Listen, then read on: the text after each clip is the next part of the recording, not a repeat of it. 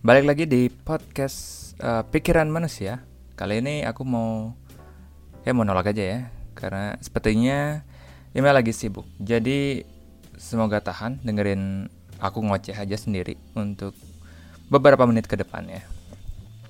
Uh, apa ya dan thank you buat yang mau vote kemarin yang ada apa ya ada kayak sekitar 17 vote bilang tertarik beli ya dan ada 16 yang ragu-ragu. Mungkin karena belum lihat desainnya ya dan belum tahu harganya kali ya, jadi masih ragu. Tapi ya, yang penting bisa lah mesen lebih dari satu lusin ya. Jadi, uh, jadi mungkin aku sekarang tahap ke bikin desainnya gitu. Dan yang bikin pun adalah salah satu uh, kawan kita ya, yang sama-sama dengerin ini juga. Jadi tunggu aja. Oh ya dan juga uh, terima kasih untuk Octoverso ya sudah lewat uh, sudah support lewat sabar ya. Oke, sekali lagi thank you. Oke, sekarang uh, langsung aja ke pembahasan. Jadi ya pemilu udah mau deket kan ya? Oke, Februari tahun depan kalau nggak salah. Dan aku rasa banyak di antara pendengar ini mungkin adalah pemilih pertama ya nggak sih? Dan dalam suasana politik ya, cia, suasana politik. Ya nanti pasti bakal ngomongin apa? Mereka ngomongin ngumumin sorry visi misi paslon masing-masing dan aku rasa supaya kita bisa paham dan apa ya dapat menimbang ide atau usulan siapa yang lebih baik gitu dan salah satu ide yang sering muncul dan dari gagasan-gagasan capres dan cawapresnya adalah mengenai kesetaraan atau equality.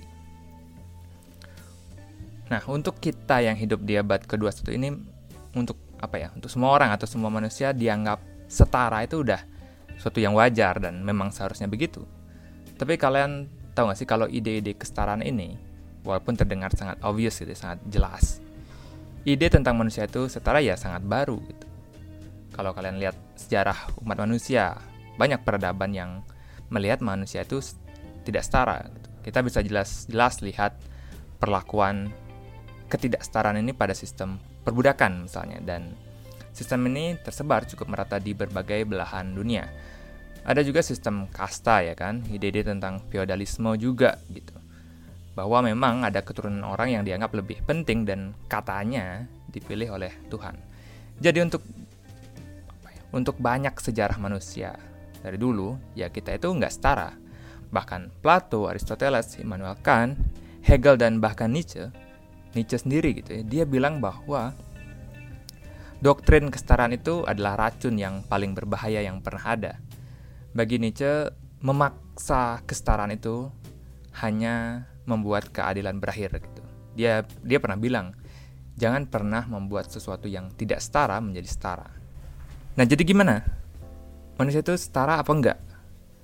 Nah, abaikan dulu konsep ketidaksetaraan seperti ya yang yang parah ya, yang kayak rasisme dan perbudakan misalnya emang manusia itu setara ya? Itu yang kita perlu tanyakan. Kalau kita lihat, manusia itu semuanya berbeda, nggak ada yang sama. Secara fisik jelas manusia beda-beda. Ada yang tinggi, ada yang pendek, ada yang kurus, ada yang keker, ada yang penuh talenta, ada yang sakit-sakitan dari kecil. Ya, aku rasa harus diakui juga kemampuan berpikir orang juga beda-beda kan. Sifat-sifat manusia juga beda-beda, ada yang pasif, ada yang agresif. Kalau yang aku mau tanyain gitu ya pertanyakan. Kalau emang secara alami manusia itu berbeda-beda alias tidak setara terus apa yang membuat kita bisa apa bisa bikin klaim manusia itu setara? Hal apa gitu dari manusia yang setara antara manusia satu dengan manusia lainnya? Seseorang bisa bilang manusia itu setara karena manusia sama-sama punya hak tapi itu kan bukanlah argumen yang bagus karena argumen ini biasanya berbentuk sirkular atau memutar. Oke nih gitu kayak manusia sama-sama punya hak. Tapi apa yang menjustifikasi kenapa semua manusia sama-sama punya hak?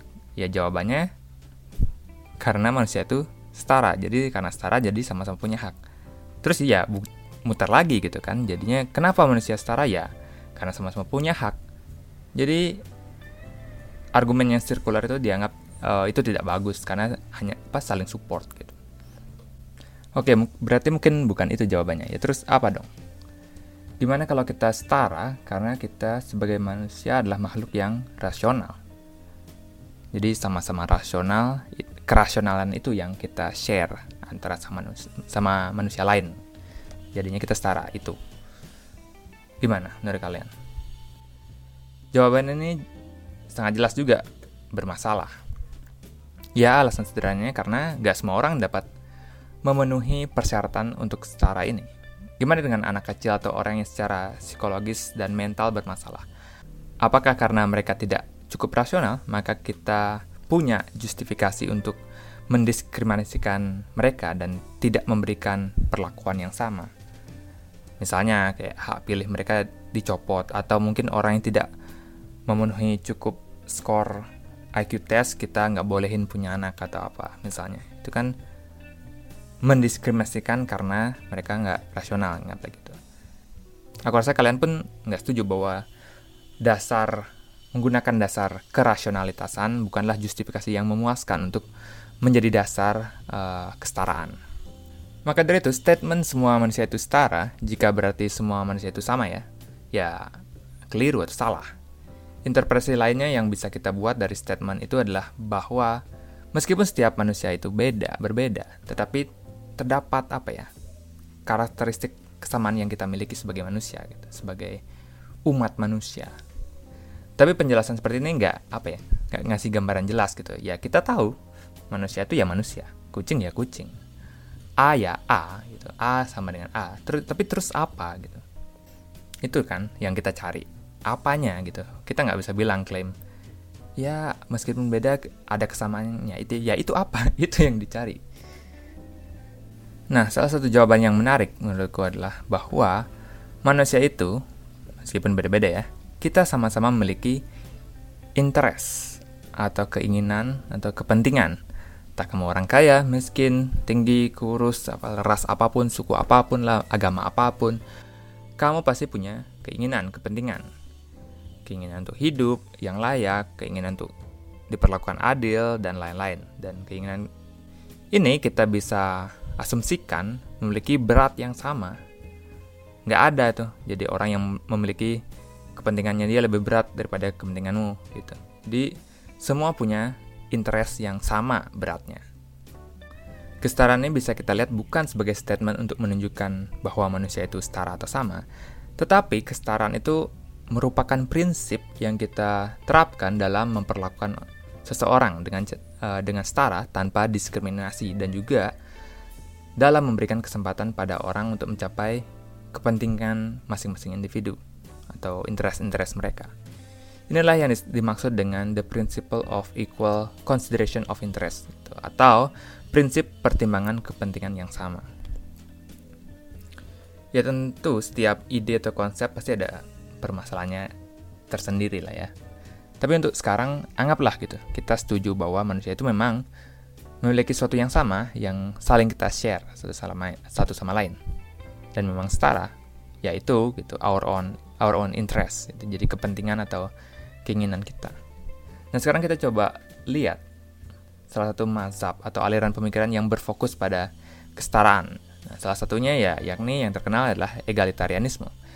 Egalitarianisme ini adalah suatu doktrin yang mengatakan bahwa manusia itu setara dan maka dari itu memiliki hak-hak dan perlakuan yang setara dan juga harusnya mendapatkan peluang atau kesempatan yang setara juga gitu kan.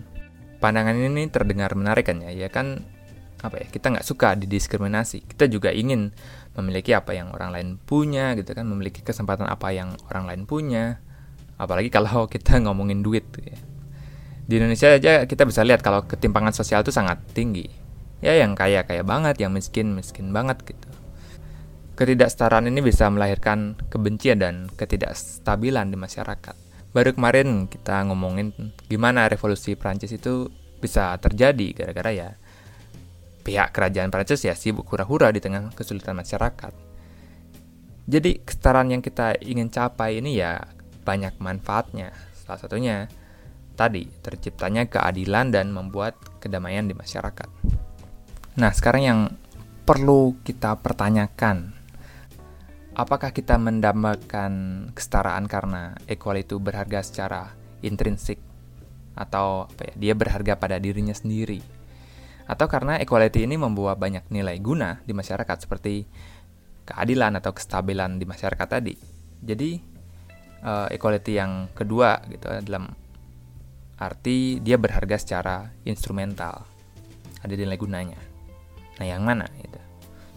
Nah, untuk memahami ini, Derek Parfit, seorang filsuf kontemporer Inggris, pada artikelnya yang berjudul Equality and Priority, membagi dua macam egalitarianisme, yakni yang pertama teleological egalitarianism atau telic egalitarianisme untuk lebih singkat, dan deontic egalitarianism. Nah, kita coba bahas satu-satu. Telik egalitarianisme ini dari namanya ada kata telik. Ini diambil dari bahasa Yunani, yakni telos, yang berarti tujuan.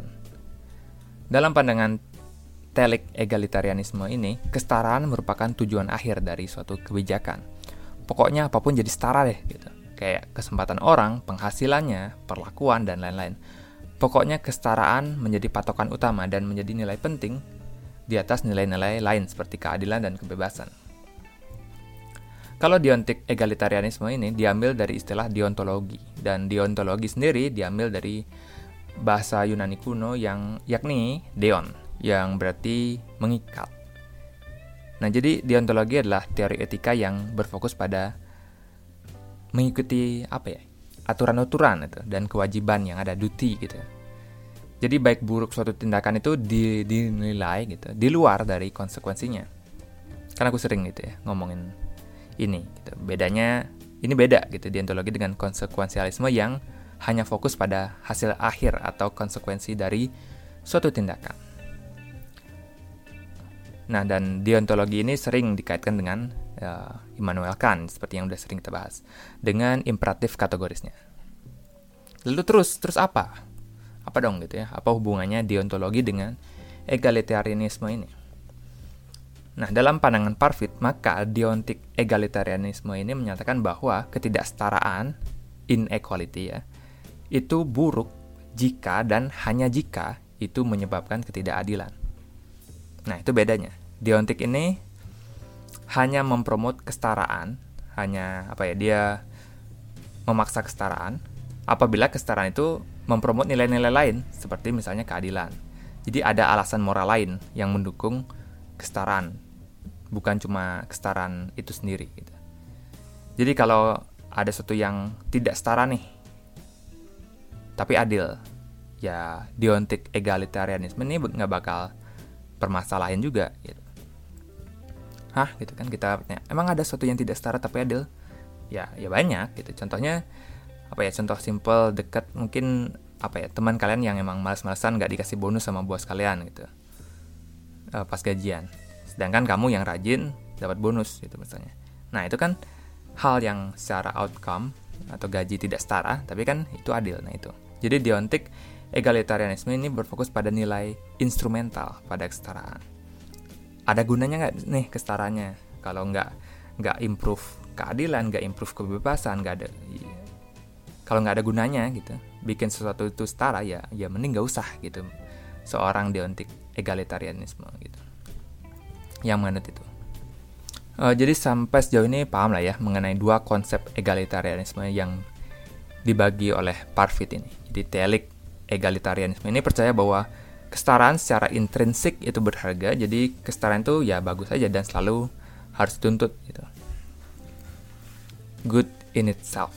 Sedangkan deontik egalitarianisme ini lebih berfokus pada nilai guna dari kesetaraan hanya jika kesetaraan itu mendukung nilai-nilai lain dan didukung oleh alasan moral lain misalnya baru kita perlu uh, kejar uh, promote pursue kesetaraan itu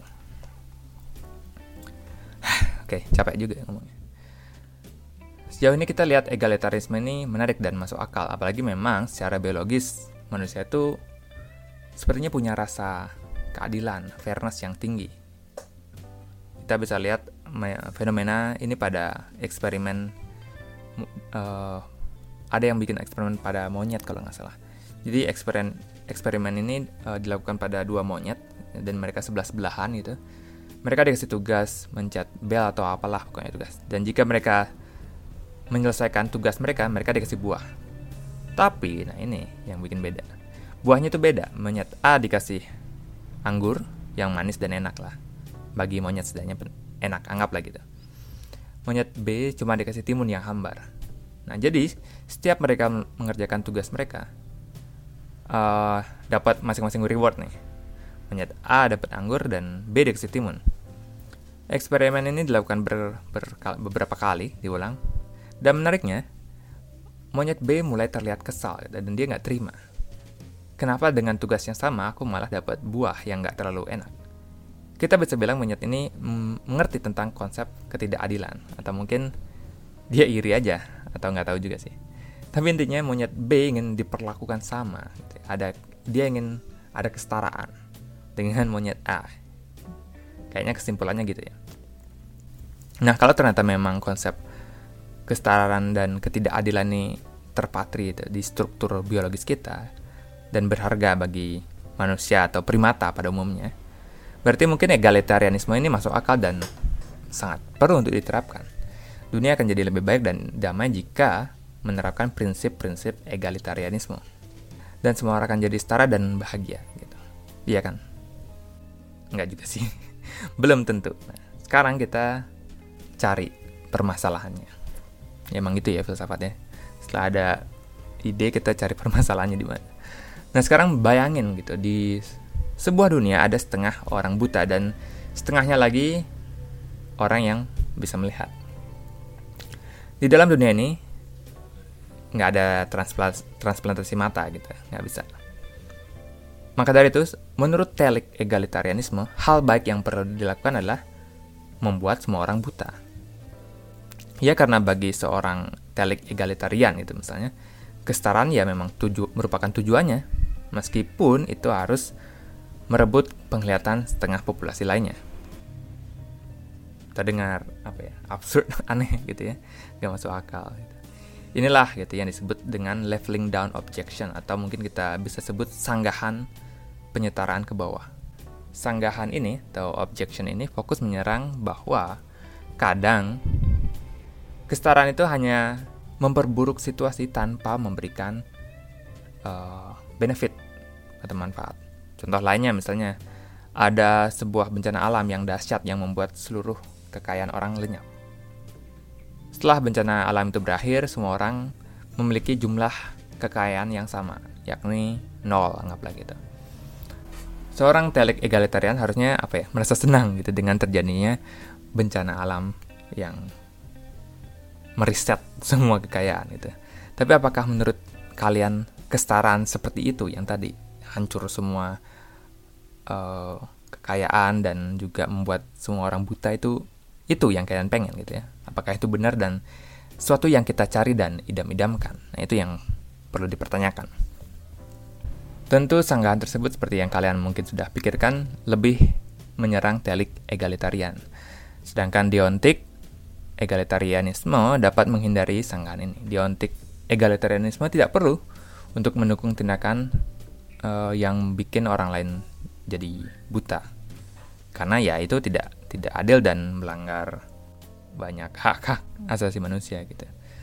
Apalagi itu mata itu properti orang tersebut dan kita nggak boleh memaksa orang untuk uh, meremove kemampuannya mereka apalagi kalau mereka nggak setuju nah meskipun itu bukan berarti deontik egalitarianisme ini tidak bermasalah ya Ya karena pandangan ini memikirkan nilai-nilai lain. Jadi susah gitu kita menjustifikasi prinsip-prinsip kesetaraan. Malahan mungkin Diontek ini lebih sering mengabaikan kesetaraan itu sendiri. Ya orang kaya gitu yang punya uang miliaran dari hasil kerja kerasnya sendiri. Dia berhak atas uang tersebut.